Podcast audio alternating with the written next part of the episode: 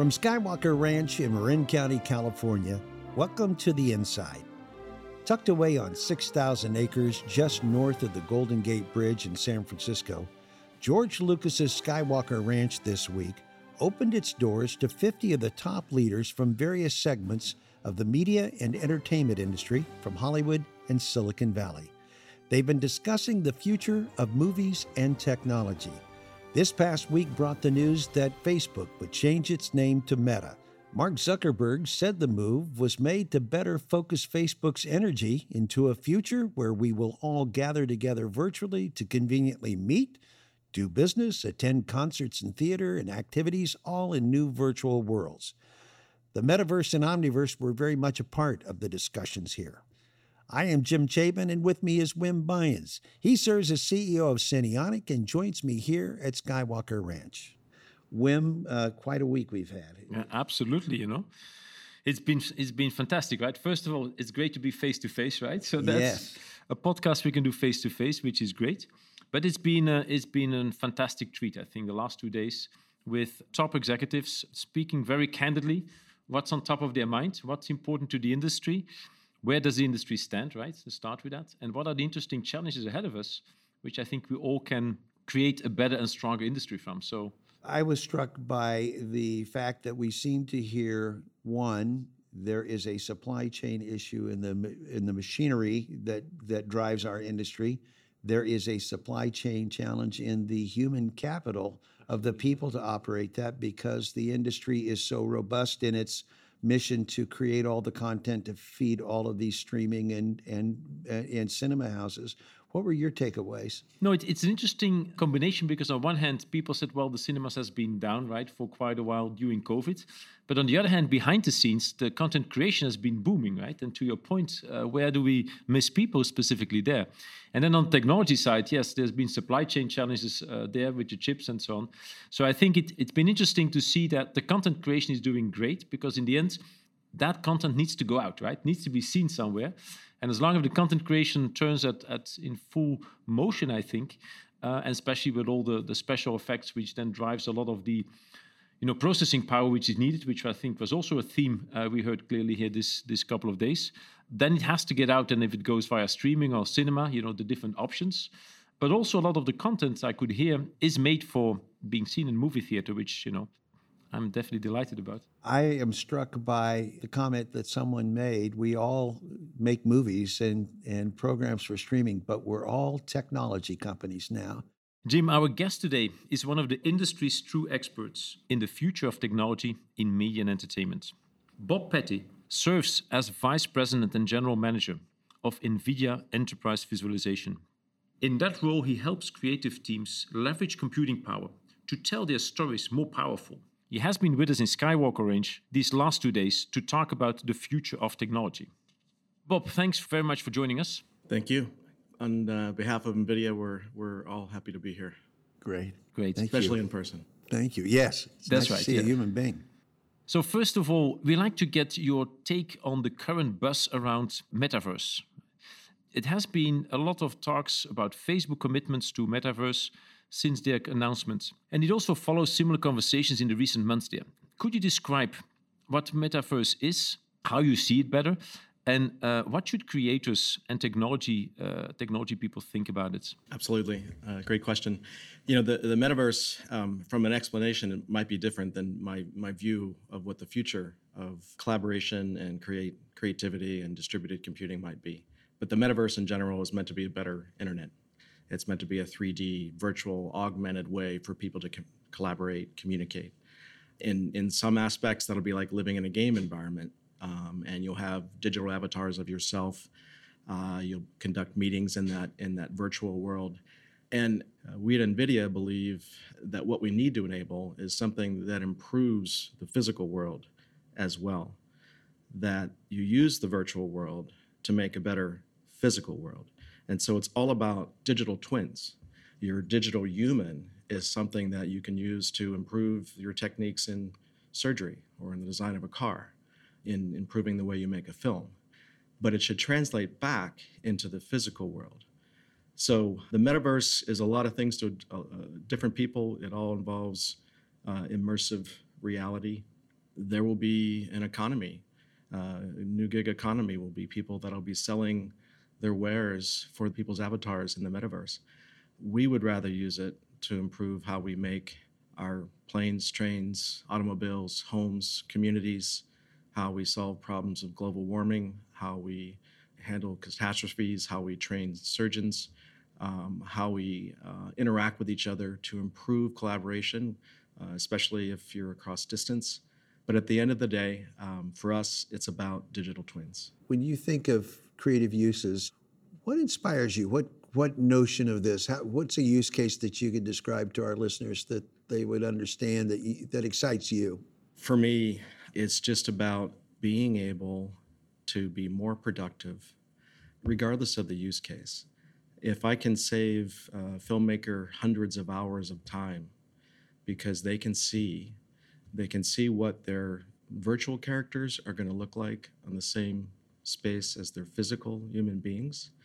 If I can easily modify sets without actually having to build something, if I can uh, improve the design of a car, if I can improve the design of a city. So the it's not so much about a use case, but about how they're used. Yes, there will be games that people play in the metaverse. But for us, really, it's about helping people be more productive and more communicative.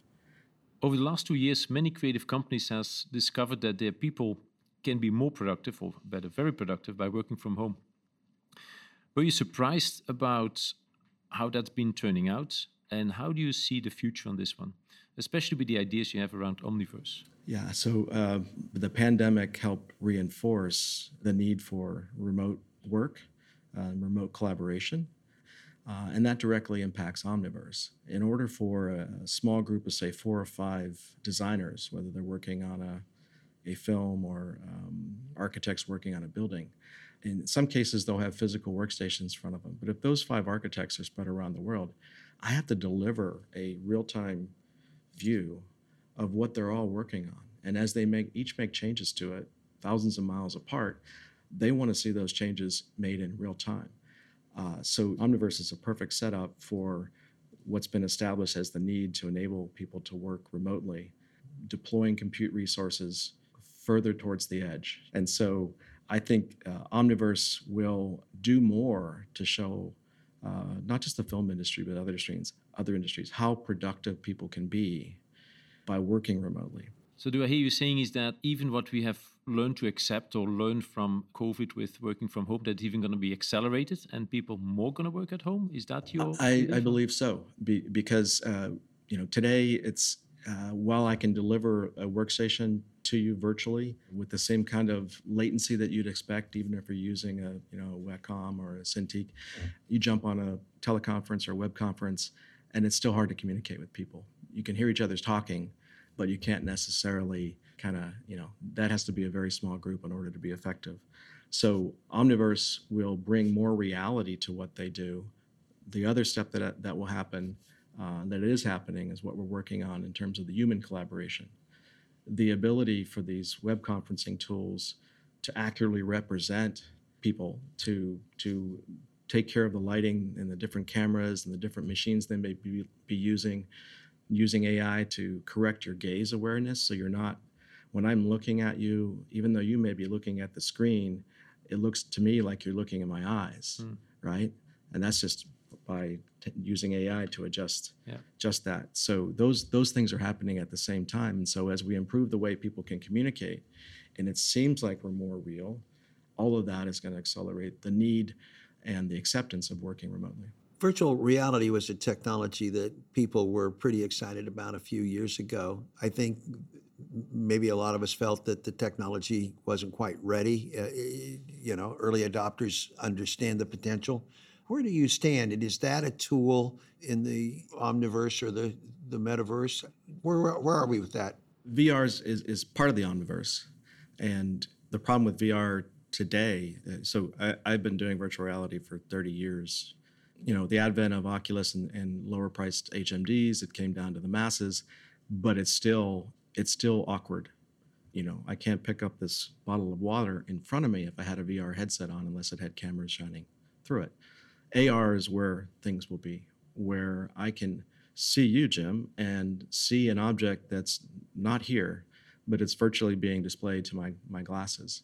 That's when it'll really take hold, when you can combine the physical and the virtual so that people know when I'm looking at something, they see where I'm looking. When I'm pointing at something, they see where I'm pointing. Something that you only typically get in a physical environment like, like this room will now be possible in the metaverse. Do you have a year in mind that you think by this year, this will be a part of our lives and we'll all be relatively comfortable with it? You know, it took a year or two to get used to the Apple Watch. Well, now everyone thinks of it as a very common thing. Do you have a, do you have a year in mind? Yeah, predictions are, are, are tough things to make, but the, the pandemic accelerated what I would have said probably two years ago.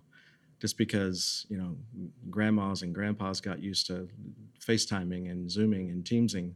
And uh, if they could have seen a, a three D representation of their baby, uh, they would have been. That's interesting. So you're saying actually the fact that we all had to Zoom really kind of set up the value case for why we might want to meet in person. Yeah, it, and you know the, the problem with any any video conferencing solution, you're looking at your camera, you're looking at your screen. If you've got, you know, a Brady Bunch view of pictures, who, who are you talking to? It's kind of hard to hard to tell. Different lighting and different everything. It's actually tough on the eyes and tough on the brain. You get you get video conferencing fatigue. But even in a one-to-one scenario, you know, seeing a video of your daughter uh, or your son holding their newborn is not quite the same as being a three D digital human in the metaverse with your three D digital human of your newborn granddaughter, grandson, right?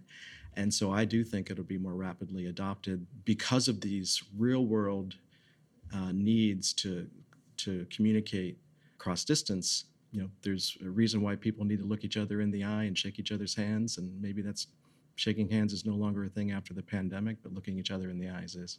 Let's take a break. We're talking with Bob Pette from NVIDIA. We'll be right back. The Insiders is proudly presented by Cinionic. Cinionic's future-ready enhanced services and technology solutions provide compelling cinema experiences, peace of mind, and financial flexibility. Today, with more than ninety-five thousand projectors installed globally, cinemas around the world trust laser projection by Cinionic to power the next generation of moviegoing. Visit Cinionic dot com today and discover why theaters look to Cinionic to provide the solutions of tomorrow today.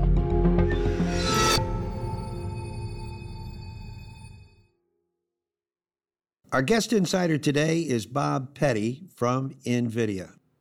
So, Bob, new expansions in how we will use and harness technology are going to require increasingly powerful processors. Yet we are hearing from many of the manufacturers there are chip shortages, supply chain is challenged. NVIDIA is in the chip business, right? I think that's one of the core things you guys do. What is happening there? And, and what is the outlook? Uh, what are the challenges we are facing there? Yeah, the... Uh... You know, the effects of the pandemic and factory shutdowns put a, a long-lasting effect on the supply chain. So the, the chip shortage is real, and it's it's not just C P U or G P U. It's it's capacitors and transistors that are on boards that go into automobiles, printers, uh, A V equipment. You're feeling that today, and you know, unfortunately, uh, we'll probably be living with it for the next year. Uh, in the automotive industry, probably recovering sooner than later. In the computing industry, I think we'll be living this, living with this throughout uh, twenty twenty-two, calendar twenty twenty-two. But there are a number of ways um, that the industry is is addressing this. Um, compute capacity has to be more achievable, uh, easier to get. Um, so there'll be you know more capacity at uh, at edge devices. There'll be access to cloud, and we've seen workflows change. People's reluctance to glo- go to the cloud in, in, in M and E space. As soon as the pandemic hit, well, they went to the cloud. That's where they could get that increased capacity. And then uh, continuing to make the ch- chips that we can do, continue to make those more and more powerful. We're, we're way off of Moore's Law. You know, we're no longer getting a doubling every couple of years. We're getting a factor of ten, well, like it, almost uh, every every couple of years. So all of that, I think, will help us uh, stand the storm that we're we're facing with uh, the the lack of chips. The other benefit of having this distributed computing model and the ability to get compute from anywhere is that we have a, you know, a labor shortage as well and a skills shortage. And so you can't bring five hundred people to a studio and put five hundred workstations in front of them, but you probably can get five hundred people around the world to access some enough compute power to work on an art scene, to to to do lighting, to to do rendering, and put all that together in a, in a secure way, and then and package it later. So, in a way, I think it's helped us. It will help us have built a better infrastructure for collaboration and creativity as we move forward. You you said that Moore's Law, that that now is a that's conservative. That the power of these chips is getting faster. How fast and and where does artificial intelligence come into this? Yeah, so when accelerated computing came about, you know, the C P U was accelerating at the Moore's Law rate. With the highly parallelizable G P U, you know, we were seeing an order of magnitude increase in some applications, you know, every every couple of years. In some cases, we see multiple orders of magnitude. We can do real-time ray tracing today. I didn't think we'd be doing it until mid-twenties, twenty twenty-five to twenty thirty. And it's not because we have chips that do hardware-enabled path tracing. It's because we have chips that have A I tensor cores on them. A I accelerated ray tracing, accelerated the ability to do real-time rendering. And A I is accelerating and offloading the C P U to do what it does best. And the beauty of it, A I is essentially software that writes itself. And so it's constantly getting better and getting faster. And and so it's it's not just about the hardware that has enabled that, but the software is getting smarter about how it goes about doing it. And that's why you get, instead of this kind of uh, flat curve with Moore's Law, you're seeing a very steep up and to the right. Does A I change the every aspect of our lives over the next five years? Uh, I think it, it already has. Um, people are used to talking to their phones and their home pods and and the like. People expect uh, to be able to search for something and get the most accurate view. If you're searching for a particular brand or uh, the like, they they expect that their their car responds the right way. If uh, you know if it's a self-parking car, that's all A I driven. It's in many apps today, and it, sometimes it's a recommendation engine. Um, it's being used to accelerate the um, Uh, detection of cancer much, much earlier than what a human eye could do. So it's it's a, a force of our life. And the M and E industry, besides accelerating what a designer can do, it, it does highly accelerate the aspect of rendering and speed that up dramatically. Like I said, it we were shocked when we applied A I to rendering. We took a, a set of scenes that we were going to render with a variety of public renderers, and we gave periodic snapshots to teach this A I, teach this neural network how rendering works. And we used a set of scenes from Ratatouille to do that. And we got an order of magnitude increase in the performance of rendering.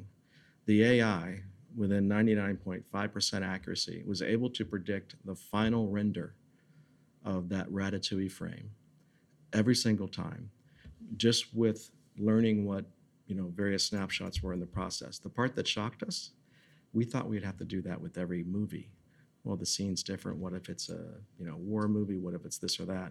We took that same neural network that we used Ratatouille to change, uh, to train it, and we applied it to completely different movies, movies with different themes and colors and, and uh, much more, uh, you know, more human beings in the act. And the rendering of those scenes was ninety-nine point five percent accurate. And that blew us away. We thought we would have to train it every time you did a new movie with new color, you'd have to train it. No, it, it understood how ray tracing worked faster than a human brain could. Bob, we've talked a lot about the technology. You talk a lot about the human aspect of all of this. What does all this technology mean? Does it mean fewer workers? Does it mean more powerful workers? What does this mean as far as the human experience of interacting with this technology? Yeah, we we focus on that a lot. A I or or accelerating the how fast somebody can make a product is not about uh, less workers. It's about freeing them up to do even more creative things, to freeing up the time to to innovate uh, or improve their lives. It's not about reducing worker worker capital. It's about making them more productive. If chips, you know, ran something a billion times faster than it did yesterday, some people might use that to reduce the size of data centers down to a postage stamp. But probably what will happen is they'll just take on more projects. They'll take on more ideas. And the other aspect of enabling compute from anywhere and, and, and, and A I to help people be creative is that we can reach people who may never have been able to take a class. We can help people become better at what they do. We can help people, you know, live their dream of, you know, working on a movie set, of, of being a, a creator, a designer, uh, an architect, by giving them the tools in the farthest parts of the earth.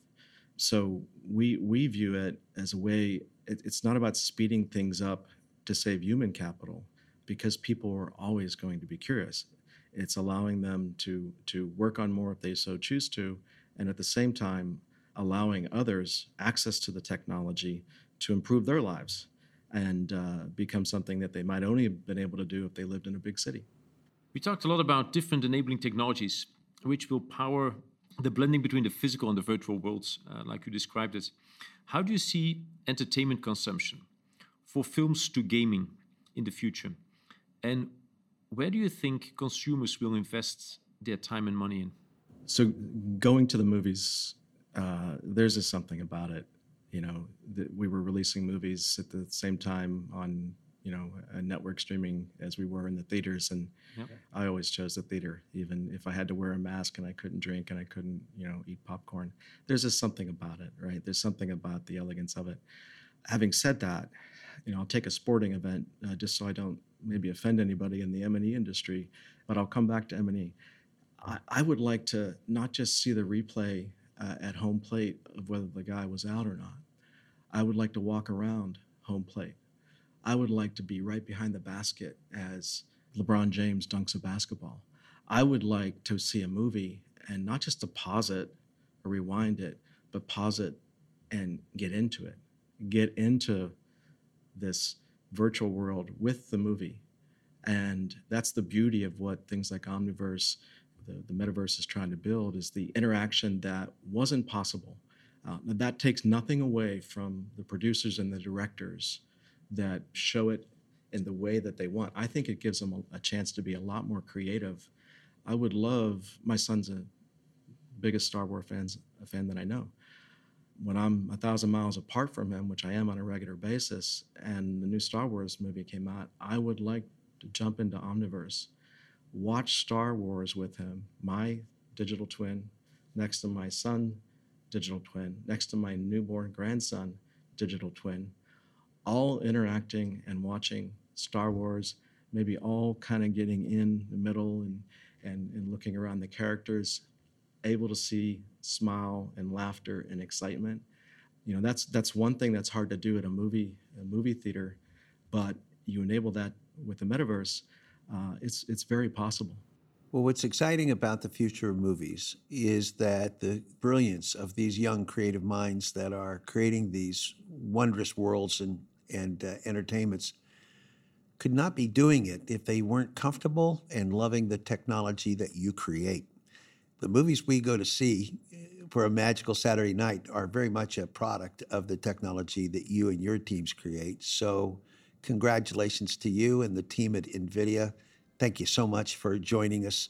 It's been a pleasure, and our industry's better off for having you in it, Bob Pette. Appreciate it. Thank you, guys. Thank you, Bob. Thank you, Wim. Thank you. As we close our show here at Skywalker Ranch, our quote of the day comes from Yoda.